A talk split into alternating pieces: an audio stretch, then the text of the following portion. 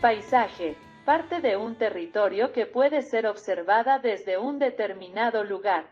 Espacio natural admirable por su aspecto artístico. Pintura o dibujo que representa un paisaje. Bienvenidas, bienvenidos, bienvenides a este nuevo episodio de Si te digo te miento. Estamos celebrando un día muy especial porque es el cumpleaños de nuestra maravillosa eh, anfitriona Lucía. Ay, muchas gracias. Es mi onomástico hoy. Es una palabra horrible. Sí. Me da como masturbación. Vaya uno a saber. Onanismo. Una palabra espantosa. Una palabra horrible también. Bueno, feliz cumple, Bueno, Mamuchi. muchas gracias Oh. por este saludo. Oh. Ah, hoy cuando nos saludamos estamos como ¡Ay, Rubísimas, la hola! verdad. Rubísimas las dos. Eh, bueno, tengo una pregunta para que también nos pongamos a meditar un poco sobre la vida, como siempre, y sobre la temática del día, que es la siguiente, Lucía.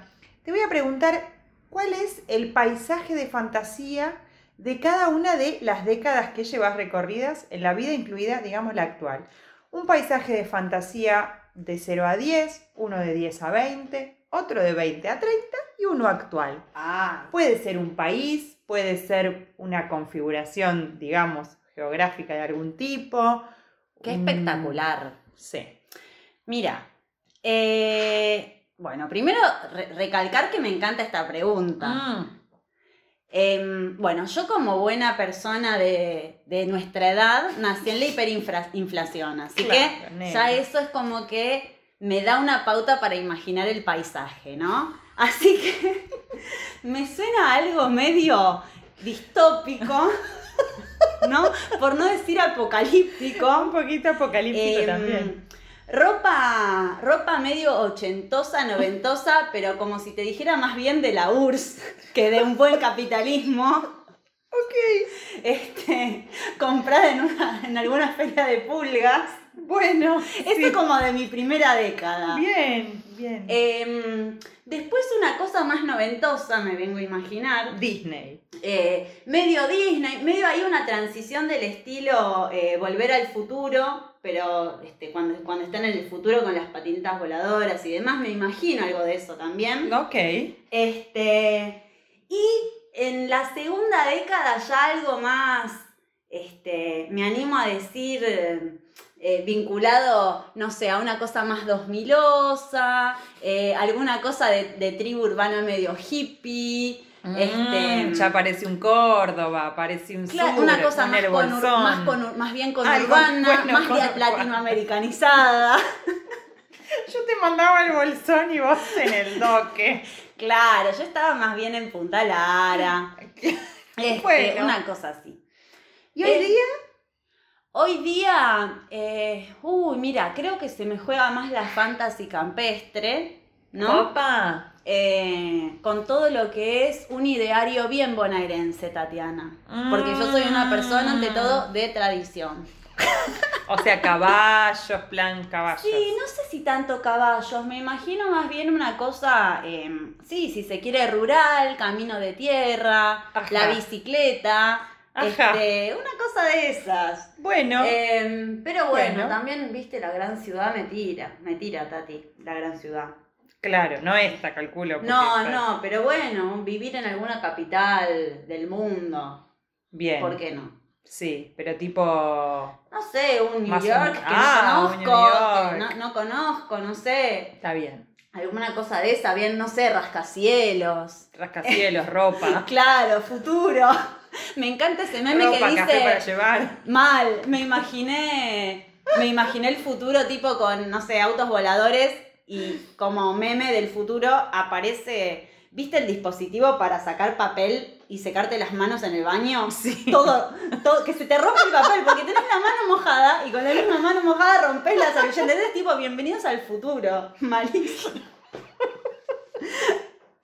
Bueno, te digo que un poquito me deprimiste, porque yo venía Disculpas. como, o sea, qué sé yo, de hecho hasta incluso la fantasía esta rural que mencionás, a mí siempre me da un poquito como de miedo porque yo entiendo que ahora es progre tener una fantasía rural. Ah, Eso pasó, pero eso es muy reciente también. sí. Igual yo te progre. digo algo de fantasía, de ahí a Mm. llevarlo a cabo, yo no podría vivir en el campo. Pero bueno, algo que también eh, ahora hay mucho, ¿no? Una, una fantasía de huida de la ciudad, una fantasía en torno a nuevos paisajes y siempre está muy involucrada con eh, cambiar una misma, ¿no? Uno mismo. O sea, el sujeto que una, uno une, se imagina en el nuevo paisaje, en el nuevo entorno, paisaje citadino, paisaje del que sea, es otra persona absolutamente distinta con otros hábitos y otras costumbres. Ay, cuánta verdad. La verdad. To- sí. Mucha verdad, nada de mentira. sin mandar matar. Em, así que, em, Nada, yo creo que esto que traes con respecto a la nueva identidad en el nuevo lugar se está jugando muchísimo, no solo en la fantasy, sino en la realidad de muchísima gente que decide empezar de cero ¿La gente va? en un nuevo lugar. bueno, sí, ¿no? es verdad, la, sí, gente sí, va gente y se arma a sí misma. Bueno, un poco esto que hemos traído otras veces, ¿no? De cómo la identidad se te juega en el Instagram, por ejemplo. Y si haces un viaje, mejor, porque tu Instagram está para mostrar tu nuevo yo y tu nueva vida Ah, sí, está bien, está bien, sensacional y estetizada, ¿no? Eh, entonces ahí es bárbaro, porque uno está en, otro, en un lugar nuevo y en ese lugar nuevo es una persona nueva. claro, te pones otro, otra pilcha. Mal. Sí, sí, sí, sí, sí. Y ahí, bueno, se juega también cómo te nombran los demás, ¿no? Porque si sos en tu lugar de origen, donde está toda la gente que conoces, y bueno, estás medio atrapada en eso, que Estás creen que sos vos, sí. ¿no? Es cierto. Em, sí. En fin, y ahí en torno a todo esto de viajar y fantasear, em, me gustaría pin- empezar pinchando ese globo. Vengo empezando medio abajo en los últimos episodios, pero después es para, para levantar, siempre es para levantar, ¿no? ¿Cómo no? Em, y el lugar con el que nos vamos a meter es Berlín, que es la, una, digamos, meca de mucha fantasía del tipo hipster, ¿Cómo del no? tipo artístico, del tipo intelectual. Claro que sí. Es una ciudad eh, en la que además he sabido morar y he encontrado personajes de todo tipo, mucho, mucha fantasía de primer mundo también, y fan- que por más hipster sigue siendo fantasía siempre Claro. de primer mundo, ¿no? De, de acceso, de bueno, acá no me dejan crecer, no puedo progresar, pero en realidad yo en otro lado sería, ¿sabes qué? Ah, Yo sería en otro lado como... Se juega mucho ahí la fantasía de descubrimiento. totalmente. Antes querías que te descubriera Cris Morena, pero ahora querés Claro. que te descubra, no sé, una editorial, qué sé yo. Y hay una canción muy linda que se llama Basta de Berlín, de Lucas Martí, que comienza de esta manera. Vamos a escuchar unas estrofitas. Si no se te ocurrió ni una idea acá, no ocurrirá en Berlín, donde el invierno es cruel no estaré para arreglarlo. No entiendes que somos la performance en esta Argentina gris, donde el futuro es cruel, pero estás vos para arreglarlo.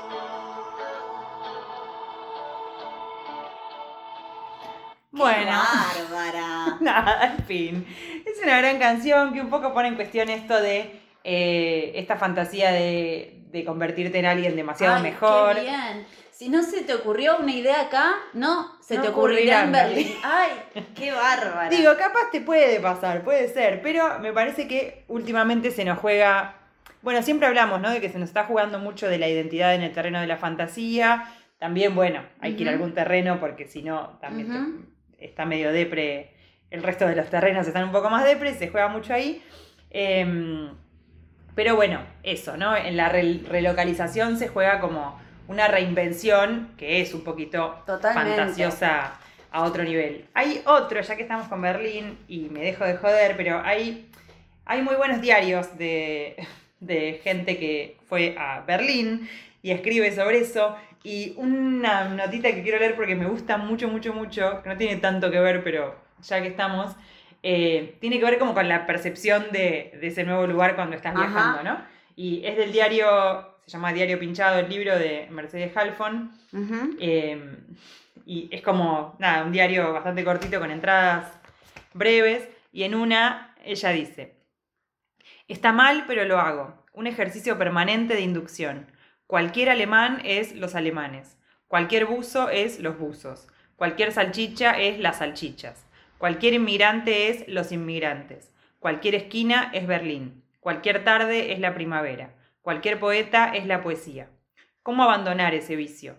Es el vicio del turista intenso, de todo querer hacer una definición. Ay, qué bárbaro, me encanta. Es espectacular porque aparte a mí me ha pasado muchas veces de eso, gente que vuelve de un lugar y te dice, no, porque en Italia la comida es Ay, así. sí. Cinco días estuviste en Italia. ¿Qué Claro. sabes cómo son las Además, cosas?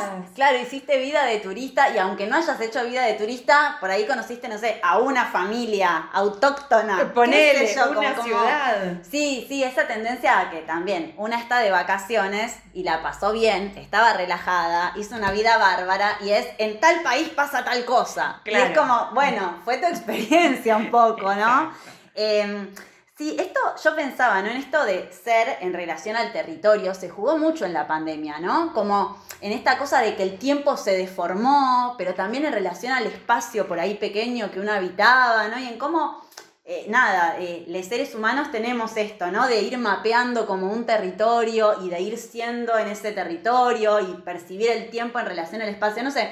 A mí Sí, se sí, me sí, jugó mucho eso, pensé mucho en eso, en cómo una, no sé, recorre y percibe, ¿no? Eh, una cosa que por ahí, in- intentando sacar eh, una cosa más académica de pensar esos espacios, sino de inte- intentar este, sentir, ¿no? De verse interpelada por eso. Eh, y pensaba también en, un- en una novela muy linda de Romina Paula que se llama Agosto, Ah, eh, donde ella, bueno, eh, viaja a la, Patagonia a, a esparcir las cenizas de una amiga muerta, ¿no? Este, y bueno, en ese viaje eh, se reencuentra no solamente con el paisaje de su niñez, de su adolescencia y demás, sino también con, con alguien que, que ella era en otro momento, ¿no? Entonces le hace poner en cuestión también su vida del presente, ¿no? Ser Hay otra que- hay una en otro lugar. Sí, puede ser que haya una peli. La sí, verdad ¿no? Puede ser, la verdad no sé si de ese libro en particular. Este, parece que sí. A ver, googlea, googlea, Tati. vivo. Googleemos en vivo. Em, pero bueno, es muy interesante porque ahí es como que el, el espacio, el visitar un lugar nuevo, te, obviamente te reconecta con tu historia, ¿no? Y te, y te aparece esta pregunta por la identidad, ¿no? Ella en otros escritos tiene también esto de como, ¿quién soy? Y me quieren por lo que soy y me... O sea, no, bueno, se juega un poco todo esto. Sí, sí, es que ahí entre paisaje e identidad ahí pasa de todo. El- la peli es La muerte no existe y el amor tampoco. Ah, Eh, nada, es una peli mm, re linda. Yo el libro no lo leí, pero me sonaba porque vi la peli, justamente. ah, mira qué bárbaro, la voy a mirar, no Sí, sabía que buenísimo. tenía una, una peli. Em, en fin, otro, mm, otro caso también de. mm, me hizo acordar la cosa de volver a paisajes como, como ya recorridos y, y tal.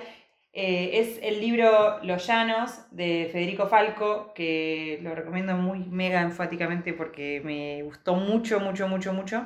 Em, porque él tiene una cosa como muy. O sea, me gusta mucho lo que hace porque tiene como una búsqueda de. Como de la sinceridad, pero a, a la vez sabiendo que es un poco imposible, ¿no? Como Ajá. darle voz, o sea, decir algo, ser transparente, ¿no? Porque es imposible serlo para uno mismo, qué sé yo, es imposible serlo. En terapia, no sé, ¿no? O sea, incluso. Para una misma. como- o sea, como tiene como una exploración re linda de, de, de la propia neurosis. un Claro. poco. Bueno, no sé, no sé qué pensará Federico Falco, lo que estoy diciendo, pobre, pero eh, nada, yo me siento muy identificada con algunas cosas, me gusta un montón lo que hace. Y en este libro, Los Llanos, eh, también es un diario, pero es un diario que está como muy eh, apegado, digamos, al, al paisaje, eh, en el que él, eso, ¿no? Como que se, se relocaliza, digamos, en, en un lugar que creo que es Sapiola, sí, en Sapiola, y empieza como a escribir este diario y hay muchas reflexiones sobre, o sea, sobre él mismo, ¿no? Y cómo se siente, las cosas que le van pasando, pero también sobre el lugar, y un poco aparece como el lugar como, como protagonista, ¿no? Del diario. Y como toda la imposibilidad o la dificultad que hay de nombrar ese, ese territorio, ese lugar. No sé, si quieren hacer, eh, si quieren. queremos, queremos. Hacemos eh, el club de lectura, que igual hace dos episodios casi me Bueno, mata gente. dale, hoy no. mandale, hoy no, hoy mandale. no, hoy no. Es, Ah, eh, no, es para, no es para abajo. Te leo un cachito. Me gustaría poder describir mejor Sapiola, la casa, el campo que la rodea, el camino de atrás. Me gustaría contárselo a alguien que viva lejos, en otra provincia, otro paisaje, en otro país. Un mail bien largo y que quien fuera que lo reciba leyéndolo pudiera ver Sapiola de verdad, como si estuviera acá, como si las palabras fueran Sapiola, como si las palabras fueran esto. Pero en la página escrita, un paisaje no es paisaje, sino la textura de las palabras con que se lo nombra, el universo que esas palabras crean. Vivir el paisaje es una experiencia primitiva que no tiene nada que ver con el lenguaje. No me enfrento a describir un paisaje a menos que lo que quiera contar, que se lo quiera contar, perdón, a otro que no lo conoce. Y en general prefiero dar solo un par de detalles porque sé que al final es un esfuerzo imposible. Vivo el paisaje con la vista, con la piel, con los oídos, pero no lo pongo en palabras, ni siquiera lo intento. O lo intento solo acá, para mí, palabras clave para no olvidar. Palabras puerta que dentro de 10, 15 años, cuando pase el tiempo, me abran el recuerdo de mi cuerpo moviéndose por estos lugares, a las sensaciones y sentimientos de esta época de mi vida. Ay, qué bárbaro. Es Me muy lindo. encanta. Es Muy, lindo. Bueno, esto que decís acerca de, del paisaje, este. Y, y- y de esta cuestión de que el, el paisaje son un poco las palabras, ¿no? Me hacía acordar, hay, hay un, un textito de André Corbó muy lindo que se llama El territorio como palimpsesto, que habla de eh, el, el- el ¿Cómo está el grupo de lectura hoy? ¿no? Como, como, como un sujeto, ¿no? Porque dice, al ser un proyecto, el territorio está semantizado, es susceptible de discurso, tiene un nombre, proyecciones de todo tipo se vinculan al, al mismo. Y estas los transforman en sujeto. Y nada, es muy lindo ese, ese texto, más allá de este fragmento que este, por ahí lo traía por esto que leías, Tati. Eh, pero pensaba también en esto de, eh, de la naturaleza como un ser más, ¿no? Y en cómo Occidente ha separado, ¿no? A, a los seres humanos de, de- de la naturaleza, ¿no? Que es algo que me parece que de alguna manera u otra, desde diversos discursos, no se está intentando un poco recuperar. Sí, Em, sí, ah. sí, sí. Y, es- y en esos dos, o sea, como. Porque me quedo pensando como lo de separar. A, a ver, me cuesta articularlo, pero. O sea, como es una, como una operación de separación, pero a su vez en algunos discursos que intentan como reconectar, si se quiere, con algo así como la naturaleza, también aparece la naturaleza como en una separación, ¿no? Como un ser. Sí, eh, o sea, estamos nosotros, que somos malos, ponele, y está la naturaleza. es ¿no? Que es buena y que hay que cuidarla, y como el planeta, el bello planeta. Sí, totalmente. O la naturaleza es inmutable y las personas la transforman o la mutilan, o et- etcétera, ¿no? Ese tipo de Sí, discursos. totalmente. Bueno, y quería traer otra cosa, porque este fragmentito que, que vos este, me trajiste me disparó muchas cosas. Así que Ay, primero quería traer Corbó bárbaro. porque es, es, es bárbaro. Después a Eugenio Zaffaroni, porque él tiene un librito que se llama La Pachamama y el Humano. A ver. Así que habla de la, de la naturaleza como sujeto de derecho y Sí. cómo diversas constituciones, como eh, la, la de Bolivia y la de Ecuador, nombra él, este, convirtieron a la, a la naturaleza en sujeto de derecho, que es algo Mm. muy interesante, porque eso también, ¿no? Como que, como que la, la, la, la, la revincula como, como sujeto, ¿no? Y como... Nada, me, me parece interesante en el sentido de que... Eso. Sí, la pero y en esa definición, o sea, como los humanos estamos afuera, digamos, de. O somos, Somos, parte con- de esa, de esa es- es- cosa. somos parte de eso y tenemos derechos porque la naturaleza los tiene. Entonces, a- a Ah, la naturaleza nos contiene, ¿no? Aparece como continente de eso. Entonces, eh, ahí está todo, todo interconectado. Entonces, recupero una cosa ahí, vamos a decirlo de esta manera, no occidental, que me parece que está interesante. Sí, sí, sí, sí, sí. Eh, y en relación a eso, la última, el último dato que me disparó tu lectura, A ver. este, en mi columna de neurociencia. Uy, hace mucho que no venís con la Hace neurociencia. mucho que no tenía mi columna de neurociencia. Quería traer a la neuróloga eh, Jill Bolt Taylor, que tiene una charla TED, una Opa. charlita TED muy buena, que la pueden chusmear después. Neurociencia y charla TED es como... sí. Es mi, co- mi columna de neurociencia, la preparo con las charlitas TED. Bueno, ella es bárbara porque cuenta, es una neuróloga. Eh, que, bueno, no sé si es neuróloga, pero estudió el cerebro, digamos, no sé qué otro tipo de ramas hay de esos estudios. Cerebróloga. Es, es cerebróloga. cerebróloga, Bueno, sí. el asunto es que ella se dedicó al estudio del cerebro y tuvo un este, derrame cerebral que la hizo perder la noción eh, del límite entre su propio cuerpo y el mundo que la circunda. Fa. Y esto, bueno, está relacionado ¿no? con los dos hemisferios, uno más racional y otro más creativo, por decirlo muy simplemente, y seguro que está mal. No importa. Pero bueno, más o menos se entiende. Si hay Y- alguna cerebróloga escuchando, nos puede corregir. ¿eh? Disculpa. Mil disculpas. Este, bueno, y ella percibiendo todo esto, se empieza a dar cuenta de lo que le sucede, porque ella estudió el cerebro, y a su vez, o sea, antes de pedir ayuda, está analizando todo eso y fascinándose por todo lo que le está sucediendo, porque Qué los loco, límites pero ¿qué entre, ella? vamos a decir, entre la naturaleza y su propio cuerpo se borran, entonces Claro. de repente su mano se alarga y se une con la pared, ¿no? Todas cosas propias como de una iluminación, a- alucinación medio narcótica, ¿no? Claro. O, o de ese estilo. Este, así que bueno, me pareció también súper interesante para pensar la relación entre nosotros y lo que nos rodea, ¿no? Y el ambiente que nos rodea. Re. Hay un. Ay, Benjamin tiene unas. Ay, estamos reciteras Pero es que, boluda, reciteras. em, no podemos es que parar. Sí. Esperá que le estoy. Este momento. No lo encuentro. Bueno, después lo leo en otro. Pero tiene una cosa. eh, es, creo que es de, de- de- ¿Es de ahí? De Destino y Carácter, un texto de Benjamin. Que él dice que. mm, Como que las esferas de. de- o sea, que el cuerpo humano y el, el, y el entero mundo en torno, creo que lo dice así, como que solo son distinguibles como analíticamente, pero que en realidad es como un circuito un poco, como un circuito de, de intercambio, ¿no? Como algo así. Qué bárbaro. Pero, a ver, no encuentro. Bueno, no importa. Bueno, me parecía muy interesante como para pensar también esas dos formas de pensar las culturas, ¿no? Que, que por ahí ponen a la naturaleza en otro lugar o nos ponen a nosotros como parte de ella, digamos, y, y, esta otra cultura, vamos a decirle, eurocéntrica, patriarcal, conquistadora, ¿no? Tiraba esa. Sí. ¿no? Que, que, que, que se distancia de eso, intenta controlar, intenta mirar desde afuera, ¿no? Este, así que bueno, nada, un poco, un poco eso.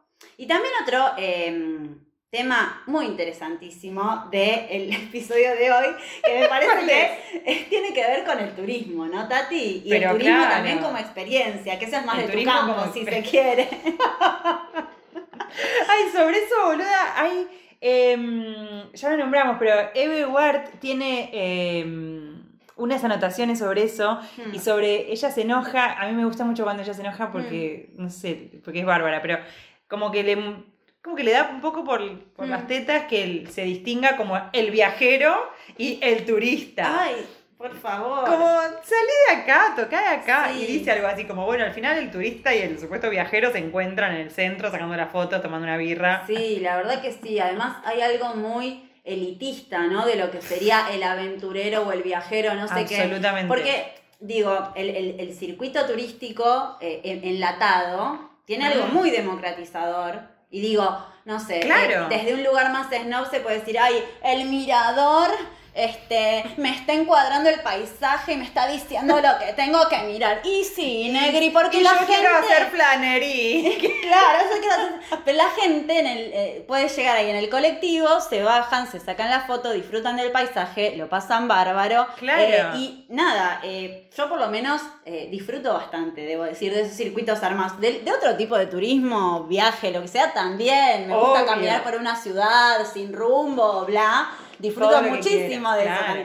Pero ¿por qué no hacer un buen circuito enlatado? No, pero aparte ahí lo que nunca se tiene en cuenta es como eh, todos los como la- las formas de acceso que tenés que tener, como los, si se quiere, privilegios que tenés Sí. que tener para moverte solo por ciudades, en principio entender algo de algún tipo de idioma extranjero, que eso es algo que siempre la, en, en la esnoviada, digamos, se pasa de largo, ¿no? Totalmente. De tener, qué sé yo, un- más o menos una buena relación con la tecnología, poder usar Google Maps al menos, tener internet, saber cómo tener internet en otro lado. Sí, como sí, un montón de Un cosas. millón de aspectos. Hay un personaje que trae también esta lucha de clases en un audio que fue muy conocido. Este, y la vamos a escuchar Uh. este, porque la verdad que habla un poco también de esto. A ver. Tengo de- determinados códigos de estética visual y de estética moral. Te cuento, la gente no se ve mala, se ve buena, pero se ve una gente que viene de, se ve que de barrios eh, visualmente no, no muy buenos. Y la verdad que a mí no me divierte estar en Nordelta mirando el lago y viendo gente que en una reposera de Mar del Plata se va al muelle y toma mate. Para eso no invertía 200 mil dólares y la verdad que me, me quedaba en mi propio campo. No me divierte ver gente al lado de la pileta tomando mate, cual costanera, sin menospreciar ni a la gente que toma mate ni a la gente que va a la costanera. Quiero que te quede claro, yo soy una mujer normal, pero tengo determinados valores morales y estéticos que me molestan. Yo quiero descansar, pero descansar sobre todo visualmente. Visualmente. Estas bestias... Descansar visualmente, es bárbara. Bueno, pero no nos hagamos los boludos, las boludas ni les boludes con las complicidades que hay, porque está bien, esta es la cheta de Nordelta, muy conocida, muy famosa, todos nos separamos de ella, pero esta idea de quiero descansar visualmente, qué sé yo, es una idea súper recurrente en, eh, en la esnoviada, digamos, en las clases medias, en las clases Mm. eh, pretenciosas. Por ejemplo, que ya hemos hablado, ¿no? El minimalismo, el tener, que para tener salud mental ahora parece que tenés que tener la casa limpia, ordenada y recién pintada, Totalmente. porque si no es todo un loco. Entonces hay algunas de las cosas que dice que un poquito hay que decir, che, bueno, ¿qué hay de esto también en la cultura? O, por ejemplo, querer sacar fotos de los lugares sin que se vean las personas, que eso nos Mm. pasa a todos y a todas. Querés sacar una foto, estás en, qué sé yo, en, no sé, en algún lugar turístico y te querés sacar una foto, no querés que se vea, le- eh, no sé, la, la gente atrás, qué sé yo, trabajando o otra gente sacándose Estética selfies. visual y estética Entonces, moral. bueno, con la estética visual y la estética, ¿viste? Sí, sí, sí, hagámonos cargo. Un poquito de cargation hay que hacerse, qué sé yo. Me parece. Y en, bueno, en el 56 hay un fragmentito de una nota en una revista bárbara ¿Hay una que, cheta de Nordelta del este, 56? que hay una especie de, este, de cheta de Nordelta de Mar del Plata. Entonces dice, felizmente, Mar del Plata es enorme y fuera de ese gentío que se reúne en la Rambla se encuentran playas más elegantes, como la Camet. Mas eso no es estar contra la gente, pero contra alguna gente señalar, sí, esas cosas que afean Mar del Plata, tales como las indumentarias equivocadas, pantalones equivocados, sobre siluetas de cetáceos, colores que gritan cuando no aullan. Boluda, es el mejor hallazgo.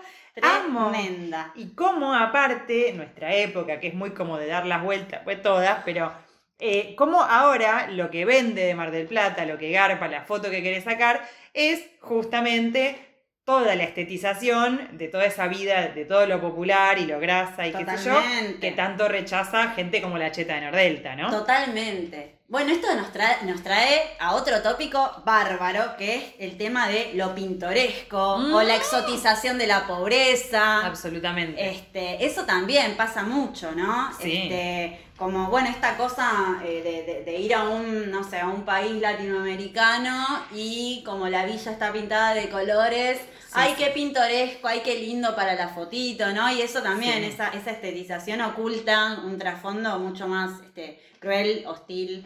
eh, Sí, tal cual. Y el turismo de la pobreza directamente, el turismo, digamos, o sea, con el paisaje, pero también con las fotos, con los Mm. nenitos, con los nenitos en India, los nenitos en, no sé, bueno, Sí, en el sí, norte tremendo, también, en cualquier lado. Tremendo. Eh, un espanto total. Pero también hay algo ahí de, bueno, ¿qué es lo que esperás encontrar? O sea, hay mucho de, de lo visual, de lo estético y de la fotografía, como reimplicado en viajar y en qué esperás encontrar, a qué le vas a, a qué pensás sacarle fotos en ese lugar al que, al que vas a ir, ¿no? Como hay algo de eso, que ya está dictaminado como un poco también por el arte, por las representaciones, las representaciones en el cine, en la tele. Sí, bueno, en el turismo puede pasar tranquilamente lo mismo que te pasa con la foto de la hamburguesa de McDonald's, ¿no? Que tenés la, la foto publicitaria donde se pueden distinguir este, todos los, los elementos de la hamburguesa, ¿no? Y lo mismo te puede pasar, no sé, no conozco India, pero con el Taj Mahal, qué sé yo, que te imaginás la foto agarrando lo de la puntita. Y cuando llegas ahí es un chiquero de gente, no podés sacar ninguna foto Claro. de las que pensás. No, y hay lugares aparte en, don- en donde la gente tipo, o sea, se hacen largas filas para sacar fotos en determinados lugares y para imitar también fotos, porque viste que ahora la Mm. originalidad, en un momento estaba más de moda la originalidad y ahora me parece que ya pasó de moda y hay como un...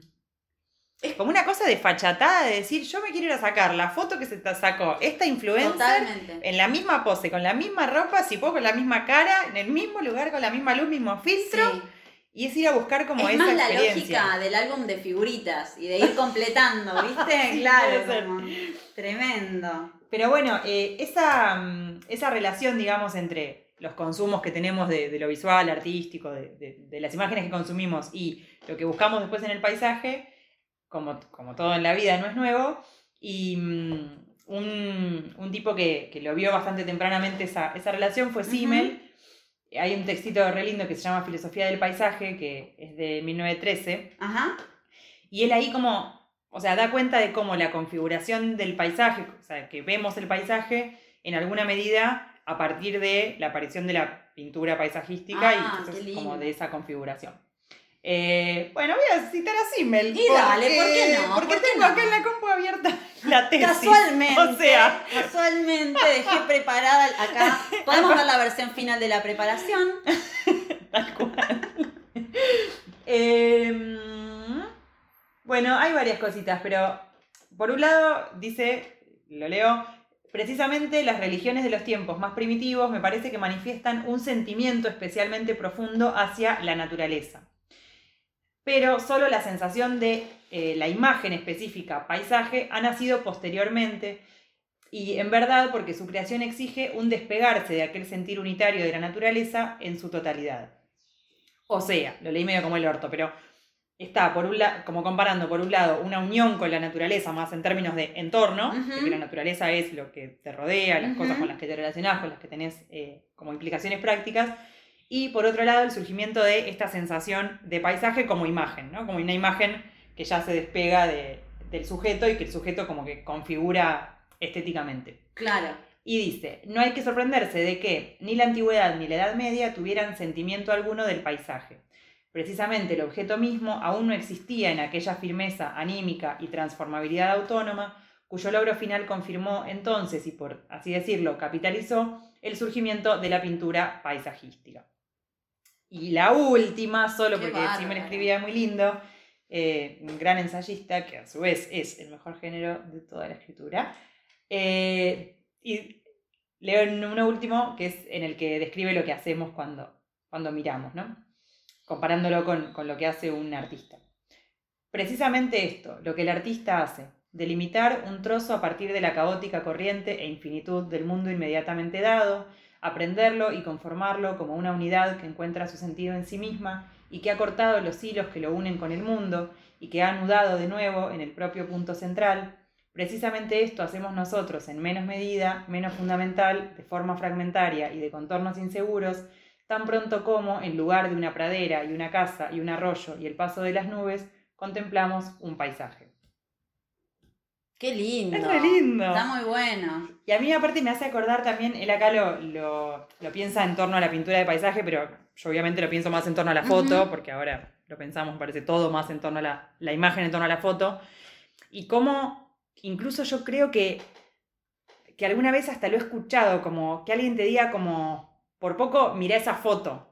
¿Entendés? Claro. Como, como que ya lo ves como foto. Sí, sí, casi como una pantalla. Claro, hay algo, y viste que con esa conexión entre el ojo y el celu, que vos ves algo y ya es como que lo ves y directamente lo configuras como foto, y como foto de Sí, Instagram, si querés, ¿no? totalmente. Pero como que sacás el celu directamente y es como que lo Sí, capturás bueno, de esa yo manera. Creo que también hay algo ahí en lo visual que, no sé, es una teoría muy traída de los pelos por ahí. Pero para mí la gente más joven, o chica, gente chica, digamos, ¿Quién niñas, gente chica hoy día? eh, eh, gente no adulta. ¿Gente de 5? ¿Gente de 10? Este- ¿Gente de 20?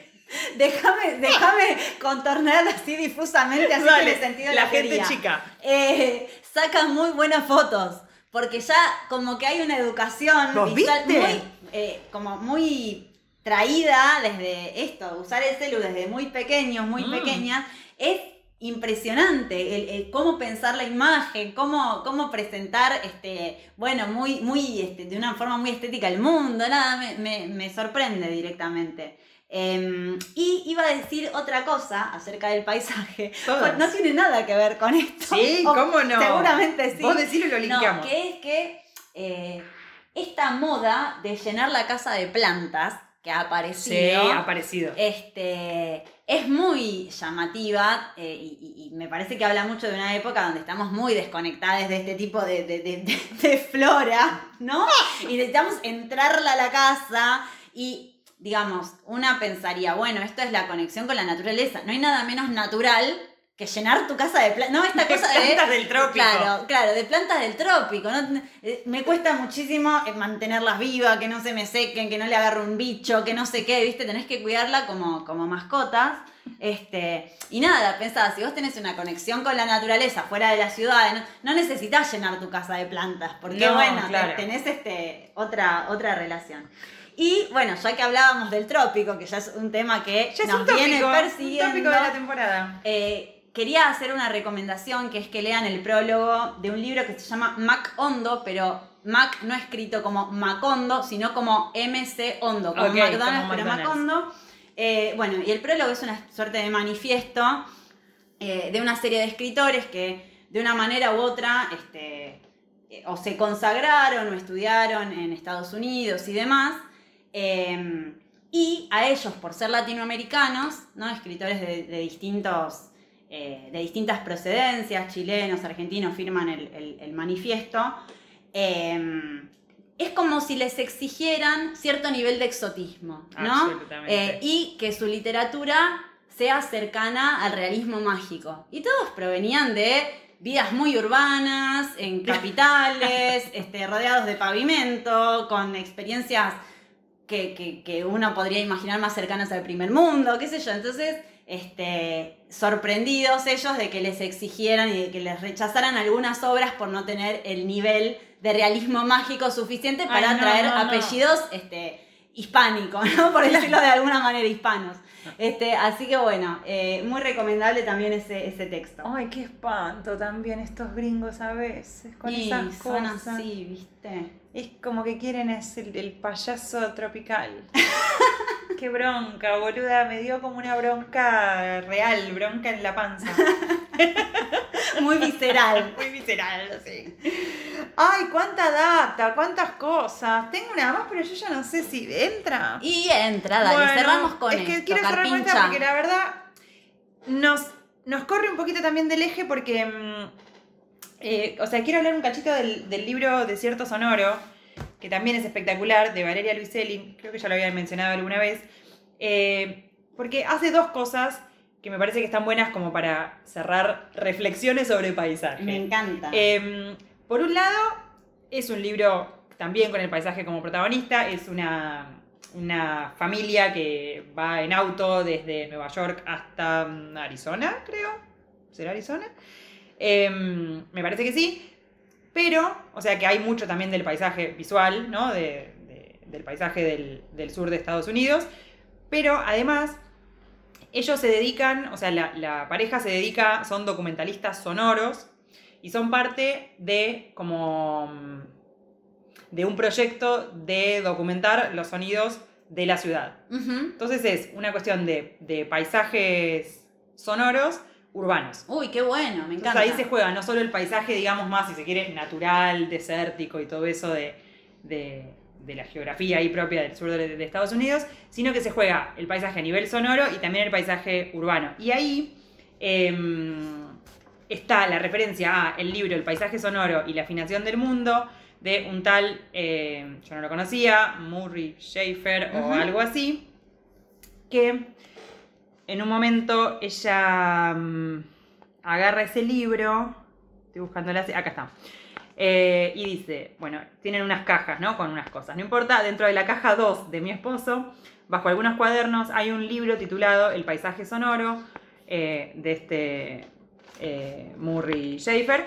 Recuerdo haberlo leído hace muchos años y haberme fascinado con él. El libro era sobre el paisaje sonoro mundial, un proyecto titánico para catalogar todos los sonidos existentes.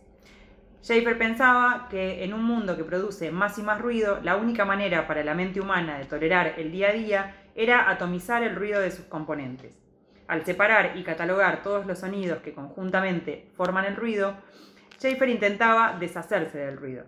Ojeo las páginas del libro llenas de complejas gráficas, notaciones simbólicas con los diferentes tipos de sonido y un vasto inventario que cataloga los sonidos del planeta. El inventario va desde los sonidos acuáticos y sonidos estacionales a los sonidos corporales y los sonidos domésticos, pasando por motores de combustión interna, instrumentos de guerra y destrucción y sonidos del tiempo. Dentro de cada una de estas categorías hay una lista de casos. Por ejemplo, bajo sonidos corporales aparece latidos del corazón, respiración, pasos, manos, comer, beber, defecar, hacer el amor, sistema nervioso, sonidos del sueño. Ay, Bueno, qué nada, me- copé y leí un montón. Pero mm, me parece que está buenísimo cómo recupera también el, como los otros sentidos que intervienen en la percepción del paisaje, que en nuestra cultura me parece que es cada vez como más visual. Sí, sí, sí. Así que bueno, con este podcast Tati, contribuimos un poco a este universo sonoro, ¿no? Reivindiquemos un cierto. poco otros sentidos. Es cierto, y Este, reivindiquemos también los ruiditos que se han escuchado porque estábamos tomando mate, estas sillas hacen un poco de Rechinan un poco, eh, algún mensajito me llegó, pues es mi cumpleaños. Este, así que sí, sí, recuperemos los sentidos. Este, y bueno, nos veremos la próxima semana. Nos escucharemos la próxima semana. Es cierto, aunque en el Instagram también tenemos un feed muy lindo en el que, o sea, nos tienen que seguir en Y Instagram. la verdad también, que sí. Porque complementamos. ¿Qué ahí. atinadas han estado las escuchantas con sus respuestas? Sí, hemos hecho una encuesta acerca de, de qué iba este episodio, le pegaron bastante cerca, así que bueno, acá está para el mundo nuestro episodio sobre el paisaje y hasta la próxima. Hasta la próxima.